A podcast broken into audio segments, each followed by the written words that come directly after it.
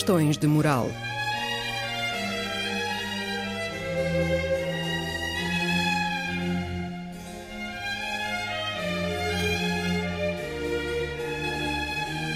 Escrito e apresentado por Joel Costa.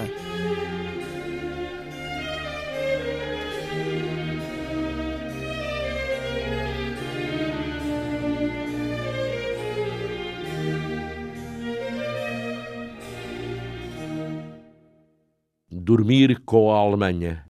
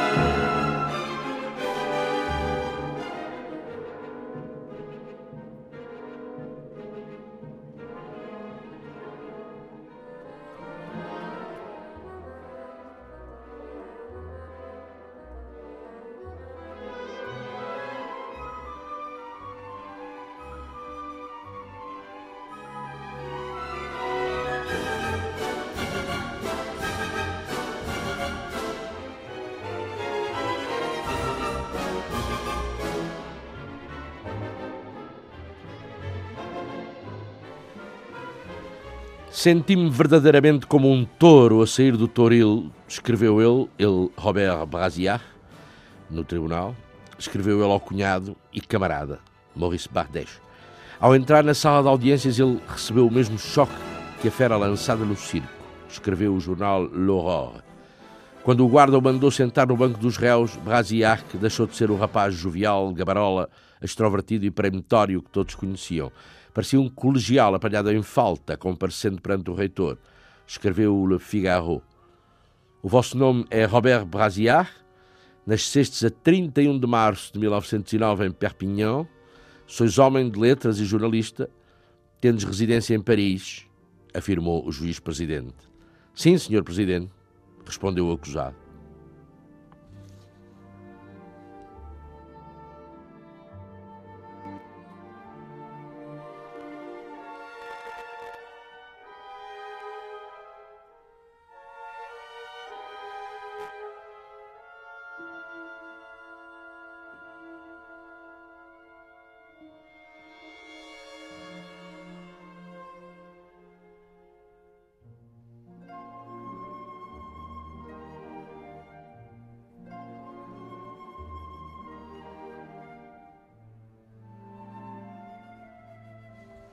É lido o auto de acusação.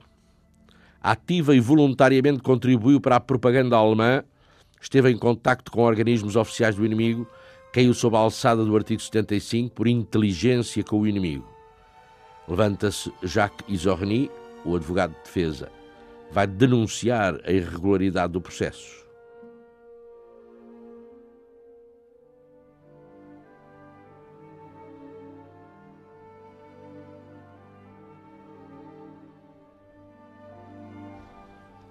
Se o arguído atuou em conformidade com o governo de Vichy, quem mandava no governo de Vichy?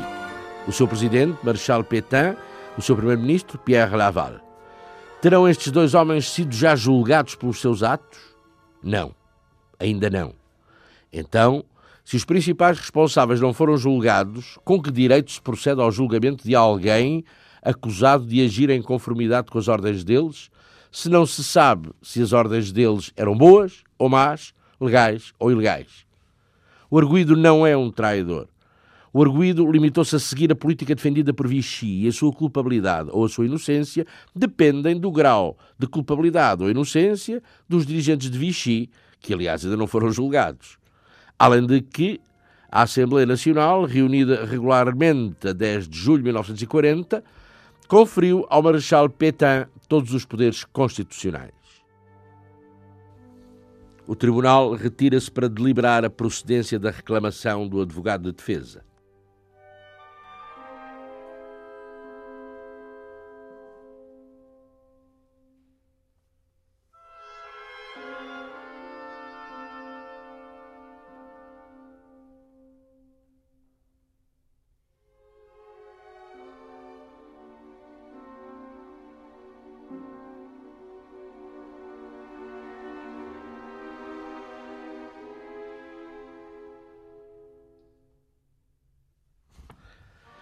Tudo o que foi alegado estaria muito certo se o general de Gaulle não tivesse declarado ilegal o governo de Vichy em novembro de 1944. A forma de governo da França é, foi e continua a ser a República. E a República, de direito, nunca deixou de existir. Proclamara de Gaulle em novembro de 44. A traição, como já se disse, pode ser uma questão de datas.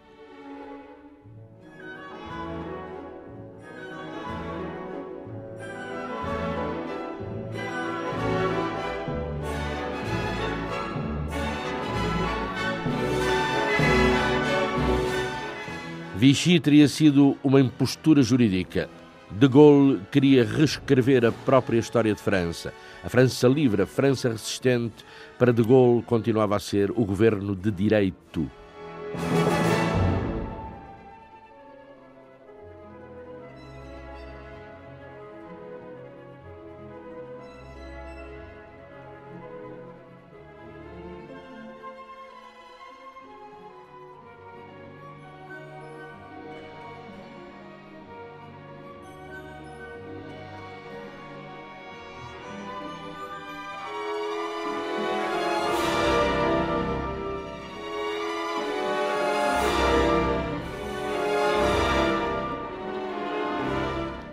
Procurador Marcel Raboul argumentará que o processo Brasillac se bastava a si mesmo nos seus termos. Todos os atos de colaboração, à luz da, proclamação de De Gaulle, resultavam ilegais.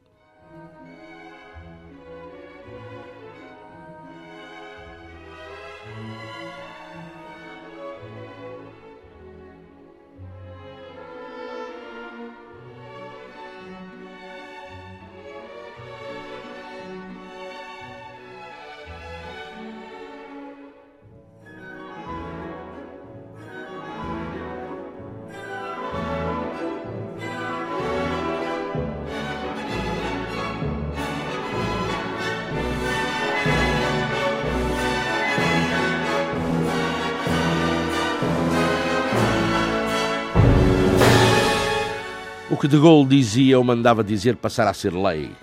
Não era ainda porque ainda não existia o cargo, o de Presidente da República. E ninguém por enquanto votara nele, De Gaulle. Mas era ele, De Gaulle, o chefe do governo provisório. As más línguas diziam que tinha sido coroado a 26 de agosto de 44, ao descer os Campos Elíseos, aclamado pela multidão como o grande herói da França livre.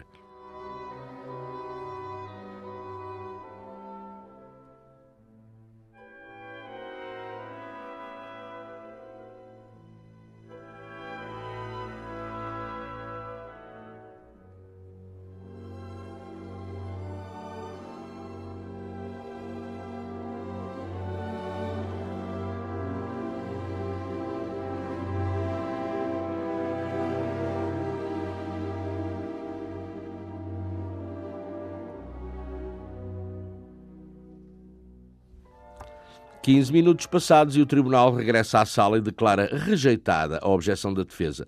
É uma hora e 45. O arguído é mandado levantar. O presidente do tribunal vai interrogá-lo. Tem os dedos curtos, apoiados no parapeito, as mãos são pequenas e mal lhe transbordam das mangas do casaco. Escreve Le Figaro.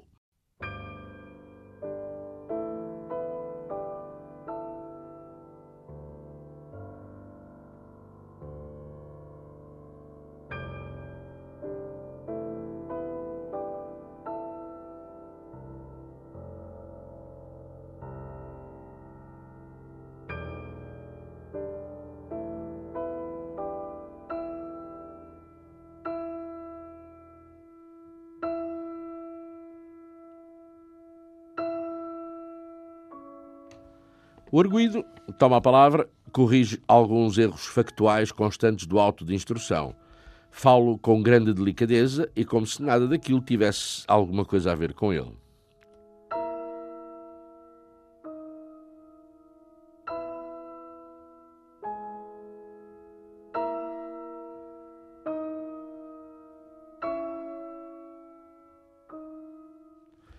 Sim, deixei o jornal Je suis partout e sacrifiquei os meus interesses materiais aos meus princípios patrióticos, diz o arguído. Bem, não foi tanto por convicções patrióticas. O senhor sabia que o seu campo estava em vias de perder a guerra. E o senhor classificou os que se juntaram ao general de Gaulle como traidores. Perdão, não censuro os que escolheram lutar pela pátria fora do solo pátrio, mas peço que reconheçam que os que escolheram ficar na pátria estavam conformes a uma certa tradição francesa.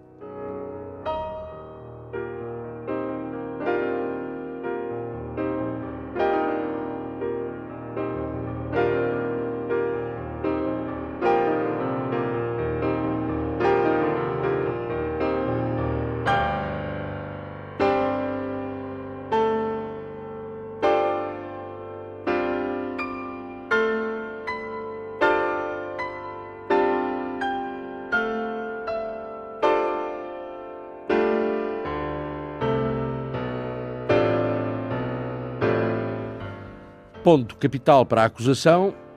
Teriam os alemães organizado a libertação do arguído do campo de prisioneiros a pedido dele? O senhor já tinha feito um pedido de libertação? Não, senhor Presidente, eu nunca, eu mesmo pedi a libertação. Pediu, pediu. Não, alguém o poderá ter pedido por mim. Não, não, o senhor é que pediu, através do governo de Vichy.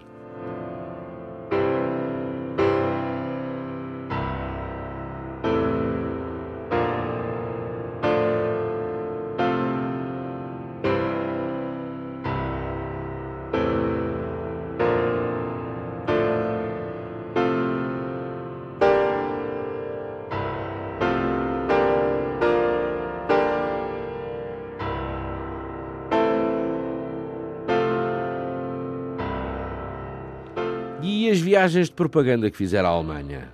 Outubro de 41, a Weimar, a Nuremberg. O senhor sabia que todos os dias se deportavam pessoas para os campos de concentração?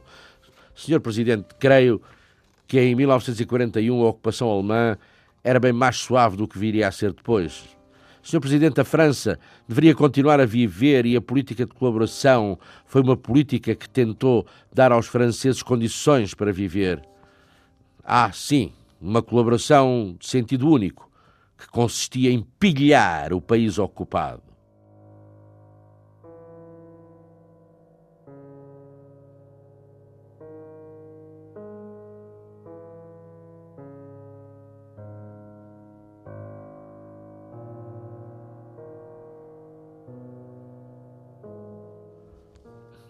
Bom, por acaso esta conversa, tem, segundo alguns, tem alguma atualidade portuguesa. Nós estamos, estamos... Há quem diga que nós somos um país ocupado neste momento, também tem os seus colaboracionistas, mas enfim. Uh, então o de frequentar o Instituto Alemão. Ah, e a Alemanha também está aqui metida no nosso caso atual. Bom, mas passando adiante. O de frequentar o Instituto Alemão estiverem almoços e recepções organizados pelo ocupante, enquanto o resto do país se afordava na desgraça e na miséria. É verdade que estive, Sr. Presidente, e foi lá que encontrei pela primeira vez alguns senhores. O Sr. Gallimard, o Sr. Duhamel, o Sr. Jean Giraudoux, o Sr. François Mauriac.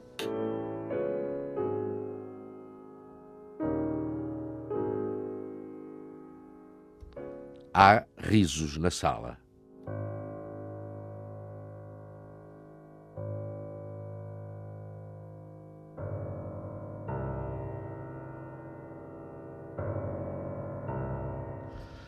Não fiz nada que outros não fizessem, Sr. Presidente, porque me acusam só a mim de ter feito o que outros fizeram.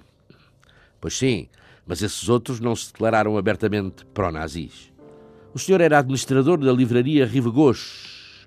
Era a mais luxuosa livraria da Paris daquele tempo. Segundo parece, confiscada pelos alemães a um judeu deportado. Vendíamos dez livros franceses por cada seis livros alemães.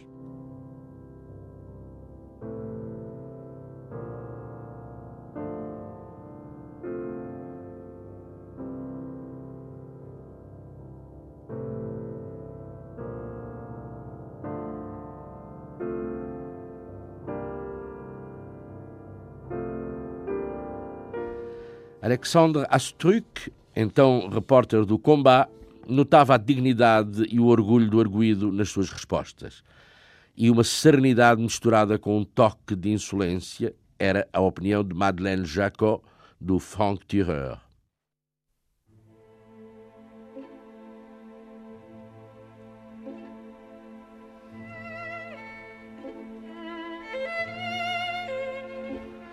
Eram livros vendidos a universidades alemãs destruídas pelos bombardeamentos aliados.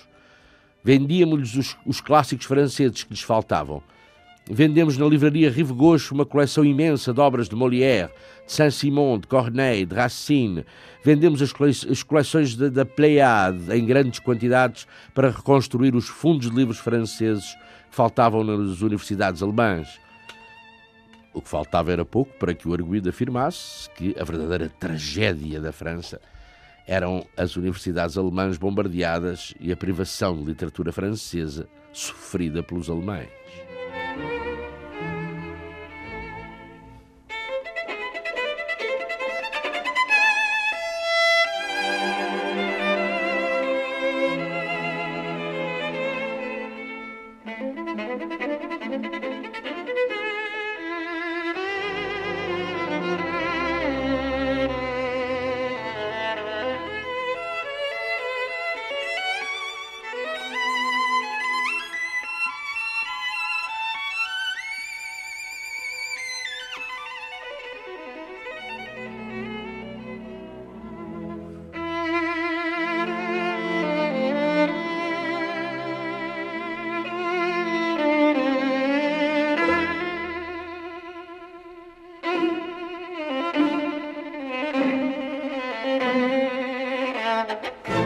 O Senhor declarou o seu amor, são os seus próprios termos, o seu amor pelos soldados alemães. Declarou a sua vontade de apertar a mão sem motivo a cada um deles como se fossem os nossos rapazes. O Senhor disse que dos alemães que eram os nossos irmãos, amigos do mesmo sangue. Isso é verdade, Senhor Presidente.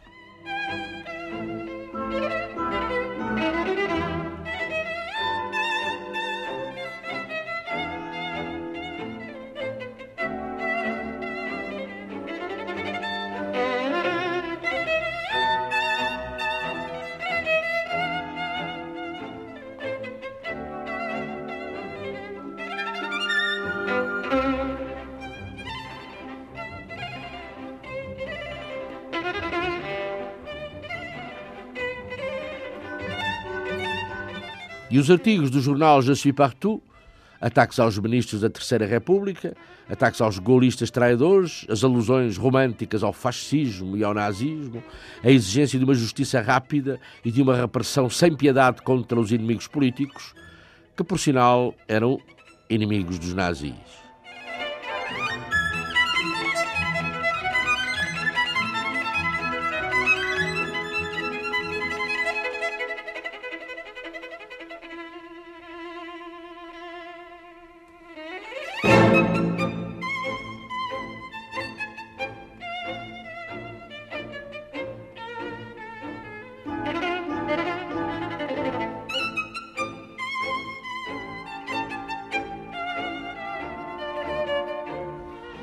Senhor Presidente, Vossa Excelência acha que foram os alemães que me mandaram escrever tais coisas?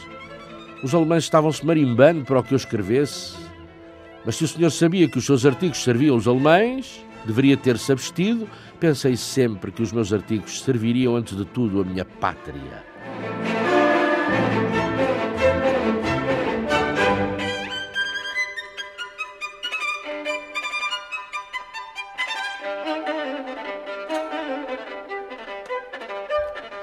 tomara posições duras, admitia-o, duras, posições contra a República, era ela a responsável pela derrota militar, posições contra a resistência, estava infestada de bandidos e de estrangeiros, posições contra os golistas, não tinham legitimidade, posições contra os comunistas, eram um perigo para a França. Era antissemita? Pois era. E era até muito antes de rebentar a guerra. Porquê? quanto mais não fosse porque fazia parte de uma tradição francesa profundamente enraizada e até reivindicada por escritores insuspeitos de nazismo, como Jean Giraudoux, e o seu fascismo, tal como o seu antissemitismo, era parte de uma tradição francesa, não alemã.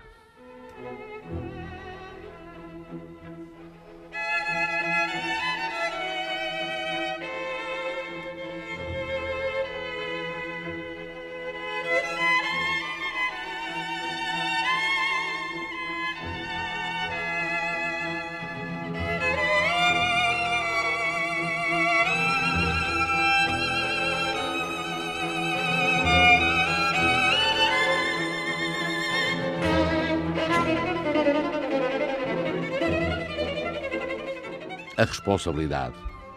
Um ponto muito sublinhado pelo arguído. Não quero atirar para cima de outros ombros responsabilidades que são minhas. Se reclamei penas exemplares para os chefes comunistas, foi por haver sempre em mim um sentimento muito vivo da responsabilidade de um chefe.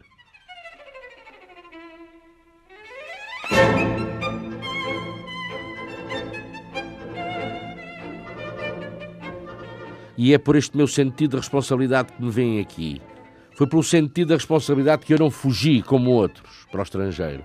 Foi por responsabilidade que eu não quis abandonar aqueles que em mim confiaram. E saudarei sempre com todo o respeito aqueles que escolheram assumir as suas responsabilidades. E não como o Sr. Cardeal Suard, que acolheu e abraçou o Marechal Pétain em Notre-Dame em abril e que acolheria e abençoaria da mesma forma em agosto, na mesma Notre-Dame, o General de Gaulle se a resistência o não tivesse impedido.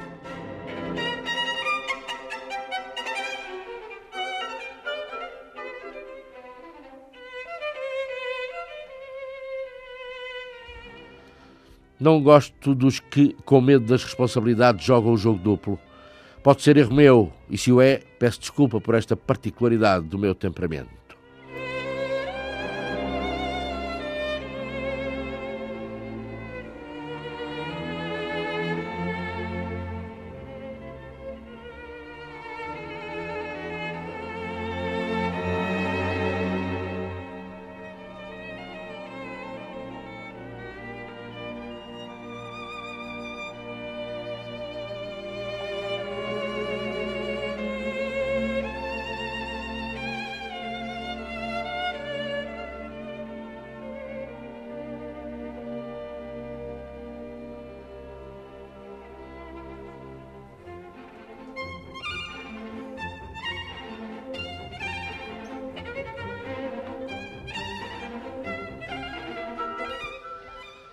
Nobre, a nobre questão da responsabilidade, nobre questão, permitia ao arguido deslocar o centro do interrogatório na tentativa de convencer o juiz e os jurados quanto a uma questão de moral e não ideológica, possível de caracterizar assim.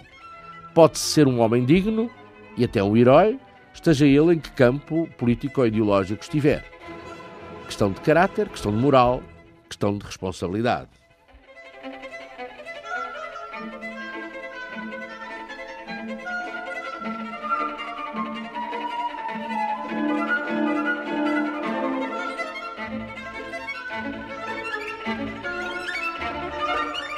Era a primeira vez que um acusado de colaboração com os nazis, com os alemães, recusava desculpar-se perante o tribunal.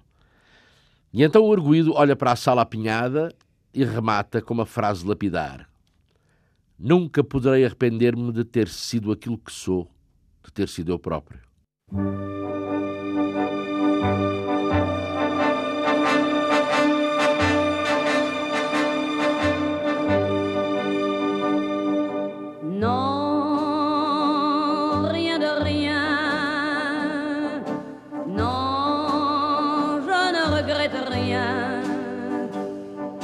Bien.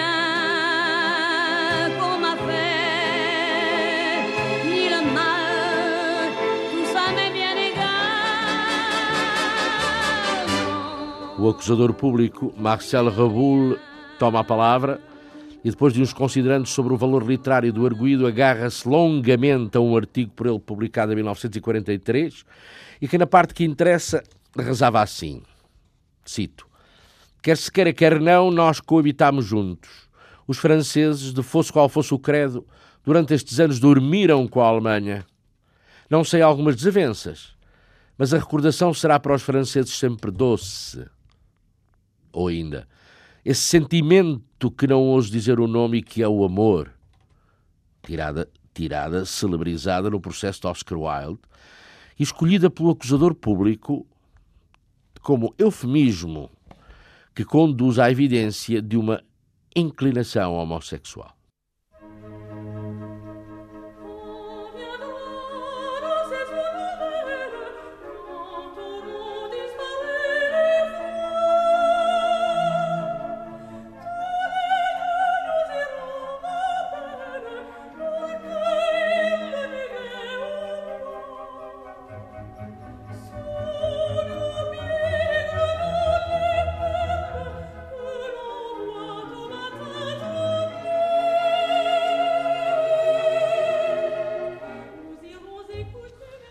O acusador público apontava o arguído como, num registro simbólico, tendo experimentado desejo sexual pela Alemanha, pelo inimigo, fazendo assim dele, arguído, um culpado de colaboração horizontal, exatamente como sucedera com as mulheres que se tinham deitado com soldados alemães e a quem havia, haviam rapado os cabelos e exposto à vergonha pública.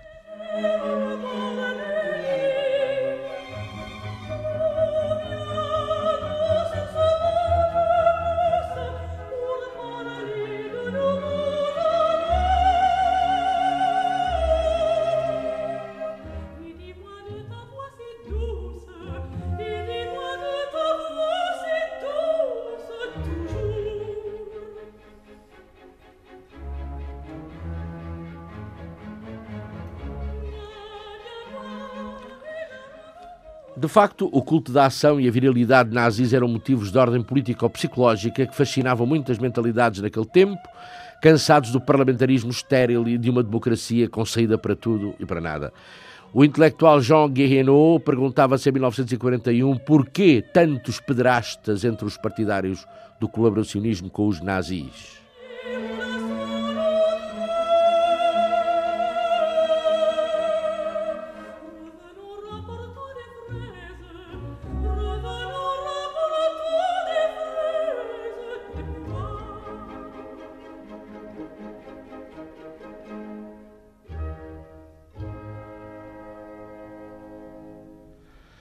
A pederastia entre os adeptos da virilidade violenta do nazismo seria uma questão sociológica à qual ninguém terá dado resposta convincente, ou que, sendo convincente, fosse conveniente para alguns círculos e personalidades. Mas era um facto.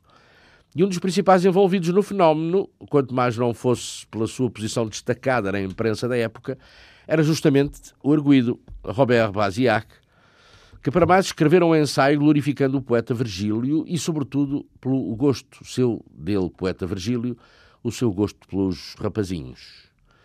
E também pelo dedo que nesse sentido lhe era apontado, do dedo da pedrastia, apontado a Robert Baziac, por alguns dos seus mais notáveis, ou dos mais notáveis dos seus comparsas ideológicos, tais Céline ou Drieux-La Rochelle.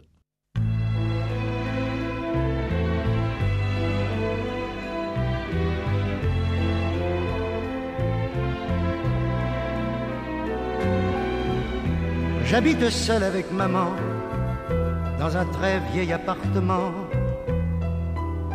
rue Sarrazate. J'ai pour me tenir compagnie une tortue de canari et une chatte. Pour laisser maman reposer, très souvent je fais le marché et la cuisine. Je range, je lave, j'essuie. À l'occasion, je pique aussi à la machine. Le travail ne me fait pas peur. Je suis un peu décorateur, un peu styliste. Mais mon vrai métier, c'est la nuit je l'exerce travesti. Je suis artiste, j'ai un numéro très spécial qui finit en nu intégral. Après striptease, et dans la salle je vois que les mâles n'en croient Uma canção de Charles Aznavour, como ele diz, dedicada ou de certo modo inspirada na homossexualidade. Um, mas então, voltando ao nosso caso, e quais eram as posições do governo pró-nazi de Vichy no respeitante à homossexualidade, afinal? Era uma ordenação de agosto de 42, agravando as penas no caso de agressão sexual sobre um menor. E mais agravada ainda se a vítima fosse do mesmo sexo do agressor. Uma ordenação, aliás, conservada nos seus termos, mesmo depois da guerra.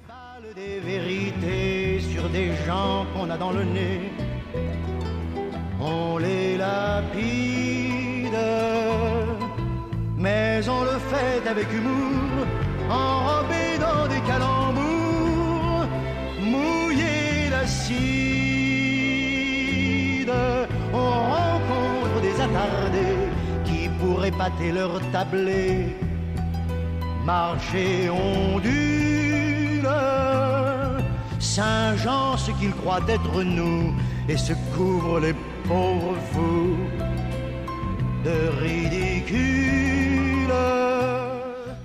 Diga-se ainda que a homossexualidade foi chamada a julgamento em dois outros processos de depuração, porém nunca com a intensidade e importância comparáveis no caso de Brasillac. Aconteceu no processo de um tal Marcel Bucard, chefe do pequeno partido nazi francês, Les Francistes.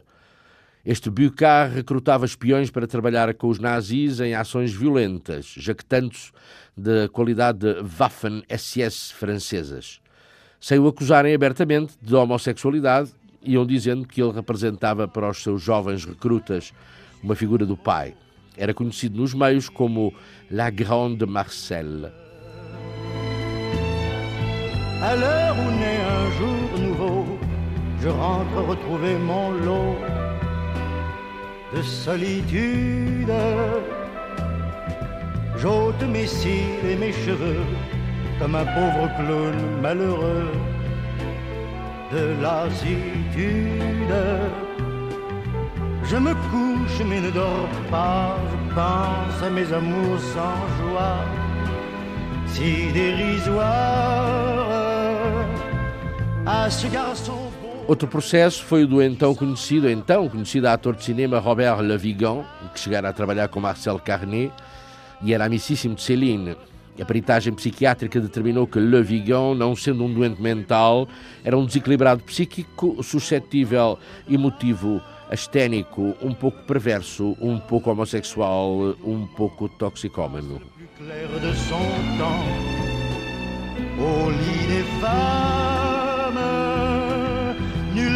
droit en vérité de me blâmer, de me juger.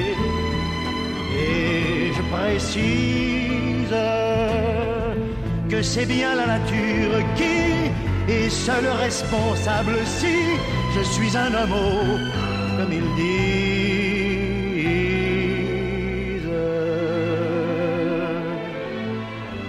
Mais tarde, em 1949, nos seus ensaios genericamente intitulados Situation, Jean-Paul Sartre toca no tema da homossexualidade em tempos de guerra.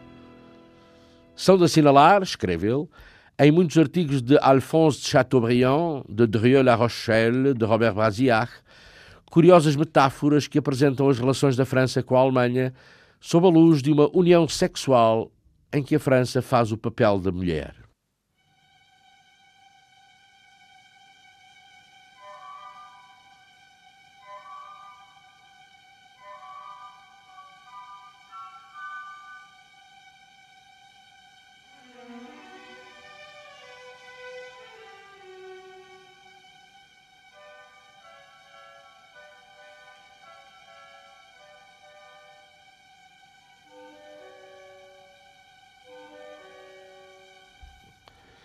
E diga-se, a talho de foice, que Brasillac, assumindo em pleno todas as suas responsabilidades, não se arrependendo de nada, mas admitindo publicamente as suas faltas e, e crimes ideológicos, uma coisa houve que nunca admitiu, em público pelo menos, isso, a sua homossexualidade.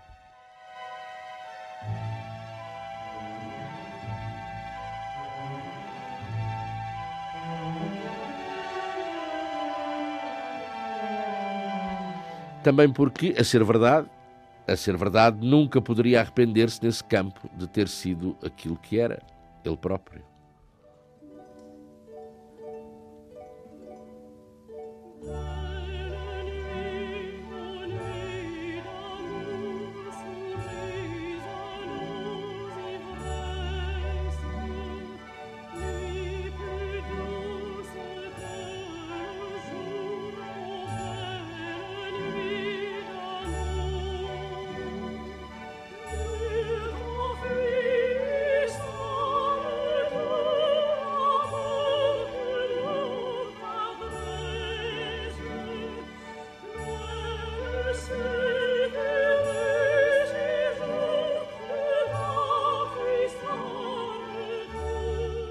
Era uma pena.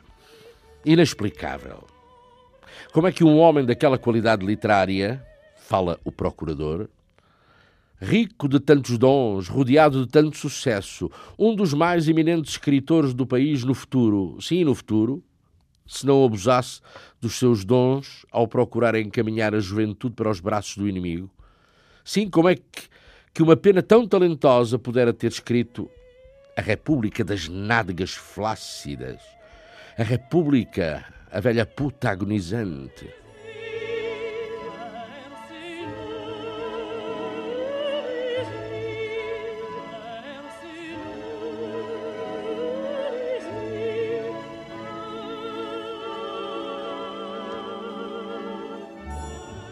A voz do acusador público era sonora e dramática, é o que nos dizem as crónicas. E é, e é essa sua voz que ele carrega com o acento lancinante ao vociferar. E agora o senhor vem aqui como um penitente implorar à República o respeito pelos princípios e pela liberdade de opinião.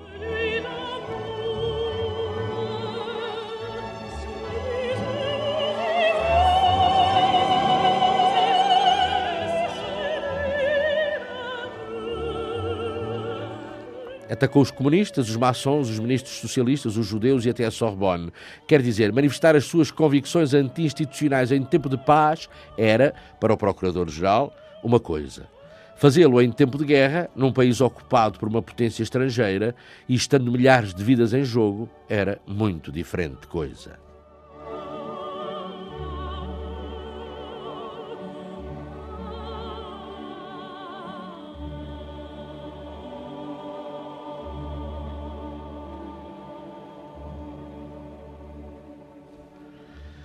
Mas a República não vos fará a vós, o intelectual que traiu, não vos fará o processo dos vossos trágicos erros, das vossas intolerâncias, das vossas opiniões subversivas. A República atuará contra vós no quadro do Código Penal e do seu artigo 75, levantando contra vós o processo da vossa traição.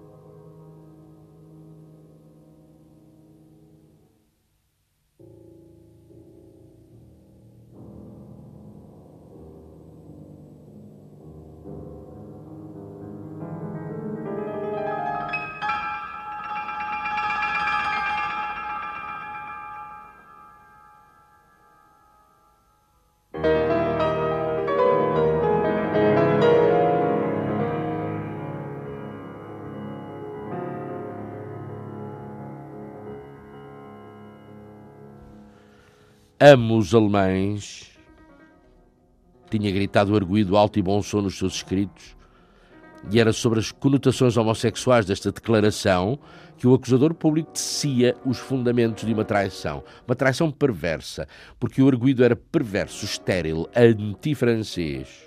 Cada artigo do arguído era um ultraje. Um ultraje aos reféns, aos torturados, aos mártires da liberdade um ultraje dirigido a todas as misérias sofridas pela França e pelos franceses naqueles anos.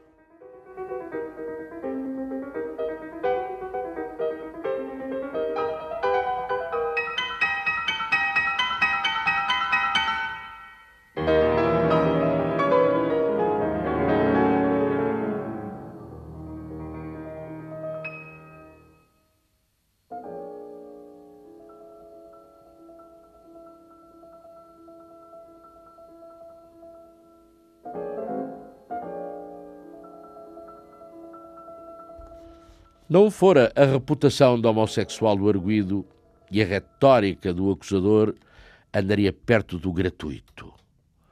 O acusador vira-se para a assistência. Ele dormiu com a Alemanha no campo de prisioneiros e no dia a seguir à fornicação puseram-lhe nas mãos o bilhete de regresso.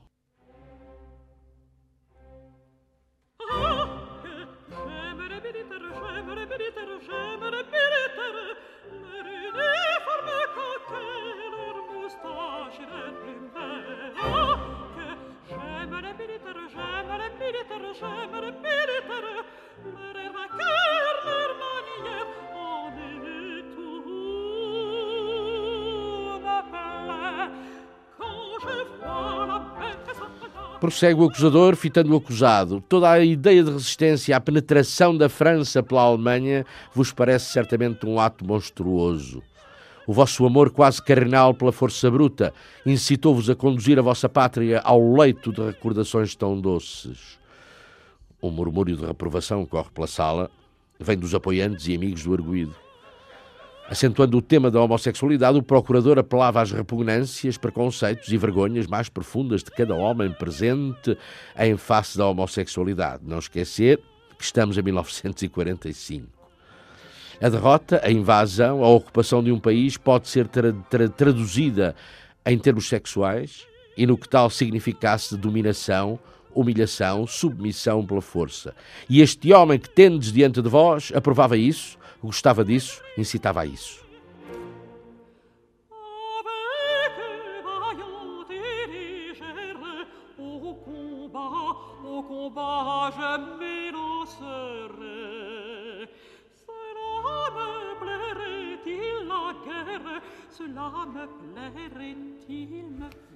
O procurador invocava a crise de valores masculinos, manifestada numa nação de homens que se sentiram violentados e vencidos durante quatro anos.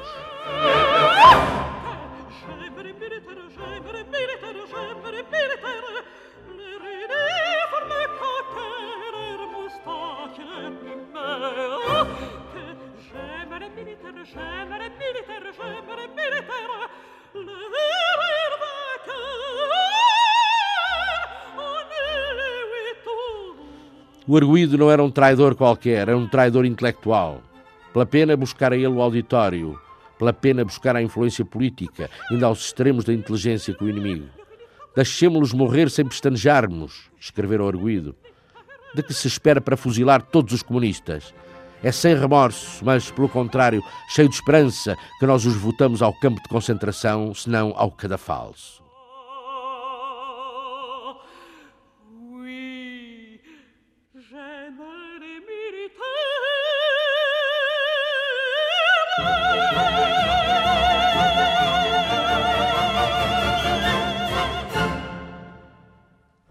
Finalmente, dizia o acusador à guisa de conclusão, a vossa alma é a alma de um denunciante.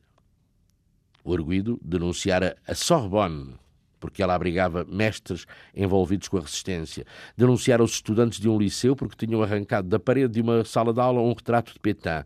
Denunciara o homem que, num discurso popular do 14 de julho, ridicularizara Pétain.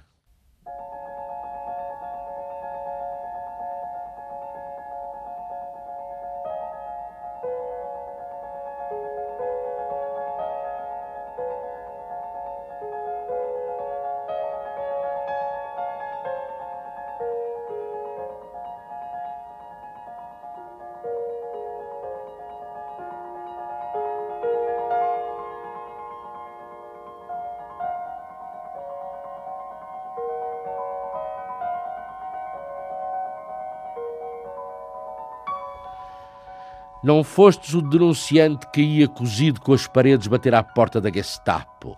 Fostes um denunciante mais lato, mais esquemático, um denunciante, eh, por assim dizer, oficial.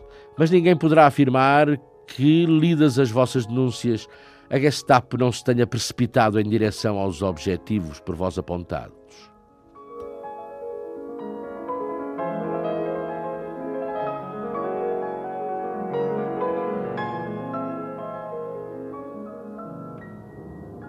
A vossa obra é maléfica, a vossa obra é maléfica, Brasiar, e apela a uma conclusão matemática, a pena de morte. E é a pena de morte que eu estou aqui a requerer contra vós.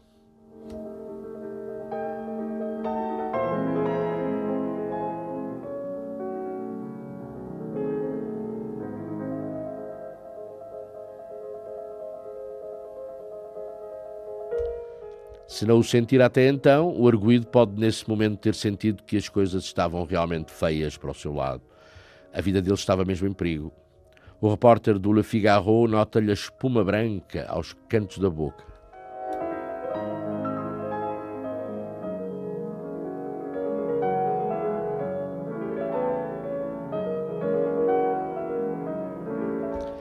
A defesa talvez quisesse abrir um outro processo, pensa em voz alta o procurador.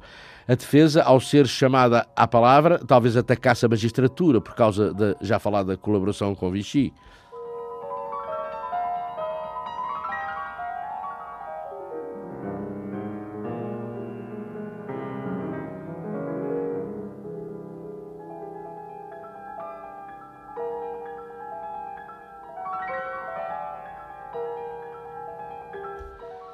Ao dirigir-se de novo ao acusado, o acusador cita-lhe uma frase constante do processo de instrução, quando o disseram acusado de empreender uma luta sem quartel contra os comunistas. A isso, o arguído replicara friamente: Eu fiz exatamente aquilo que fez a magistratura.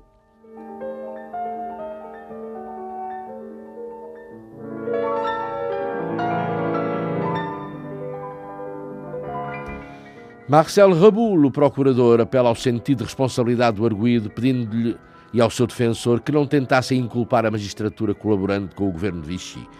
Tudo o que de reprovável acontecera no seio da magistratura colaborante com Vichy provava que em todos os grandes corpos e instituições do Estado haverá sempre alguém que se sente perdido. Mas são os homens como vós os responsáveis pela confusão e perdição deles, e aí não tendes desculpa. E traz à colação o caso de um juiz, René Parodi, homem da resistência, grande mártir da resistência no mundo judiciário francês, preso e torturado pela Gestapo, morrendo na sua sala de Fresnes a 15 de abril de 1942, sem ter aberto a boca para confessar os nomes dos, dos outros resistentes da sua, da sua rede.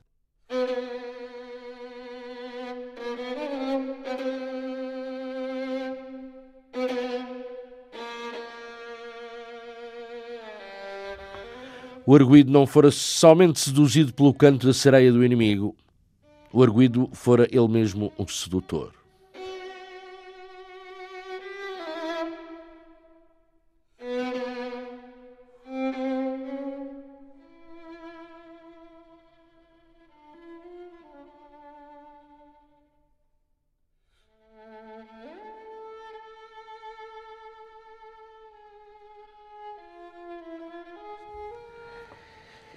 No fim do requisitório, o acusador fita uma vez mais o acusado. Confessa ter folheado muitas vezes os escritos dele à procura de uma razão que o convencesse a não pedir para ele a pena de morte.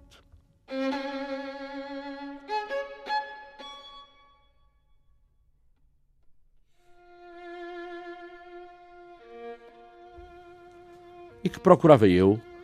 Uma palavra de misericórdia, uma frase de piedade, era tudo o que eu procurava e não encontrei na sua obra. Porque não podia encontrar, porque essa palavra não estava lá. Então compreendi que, que, que estivestes só, só com o vosso magnífico talento. Um talento, aliás, inútil, porque não misericordioso. Compreendi que tinha de cumprir o meu dever e pedir para vós a pena de morte. Se o não fizesse, demasiadas vozes do além-túmulo segredariam aos meus ouvidos a expressão terrível que tantas vezes escrevestes dedicada aos vossos inimigos políticos. Porque se espera.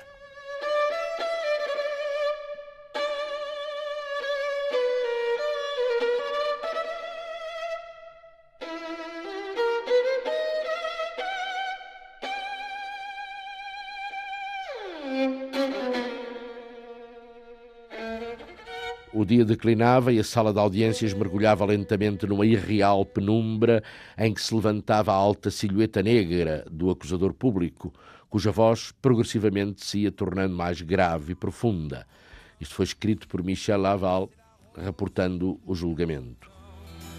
C'est la rose l'important, c'est la rose, crois-moi. Toi qui cherches quelque argent pour te boucler la semaine dans la vie. O acusado exigira vingança para o seu inimigo, a República, e o agora comissário da República, e em nome dela, reclamava essa vingança para o acusado. Couchant, tu passes devant les banques, si tu n'es que saltimbanque, l'important a harmonia era perfeita, disse o procurador Rabulo, uma harmonia perfeita entre o que o arguído reivindicara, a responsabilidade total dos seus atos, e o que o procurador lhe oferecia, a morte. Toi, petit que tes parents ont laissé seul sur la terre. Petit oiseau sans lumière, sans printemps. Dans ta veste de drap blanc, il fait froid comme en bohème. T'as le cœur comme en carême, et pourtant l'important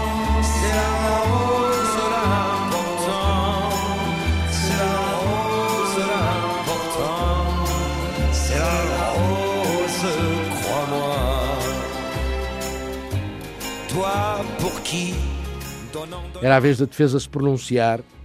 Ouvi-la-emos no próximo programa de Questões de Moral. De hoje oito dias, se não chover. en passant. Dis à ton tour maintenant que la vie n'a d'importance que par une fleur qui danse sur le temps. L'important, c'est la rose, l'important, c'est la rose, l'important, c'est la rose, crois-moi. L'important, c'est la rose, l'important, c'est la rose, l'important, c'est la rose, crois-moi.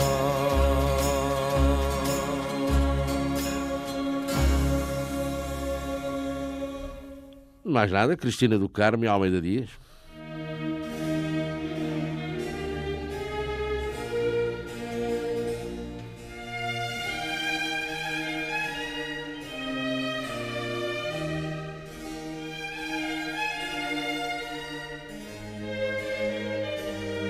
Questões de moral.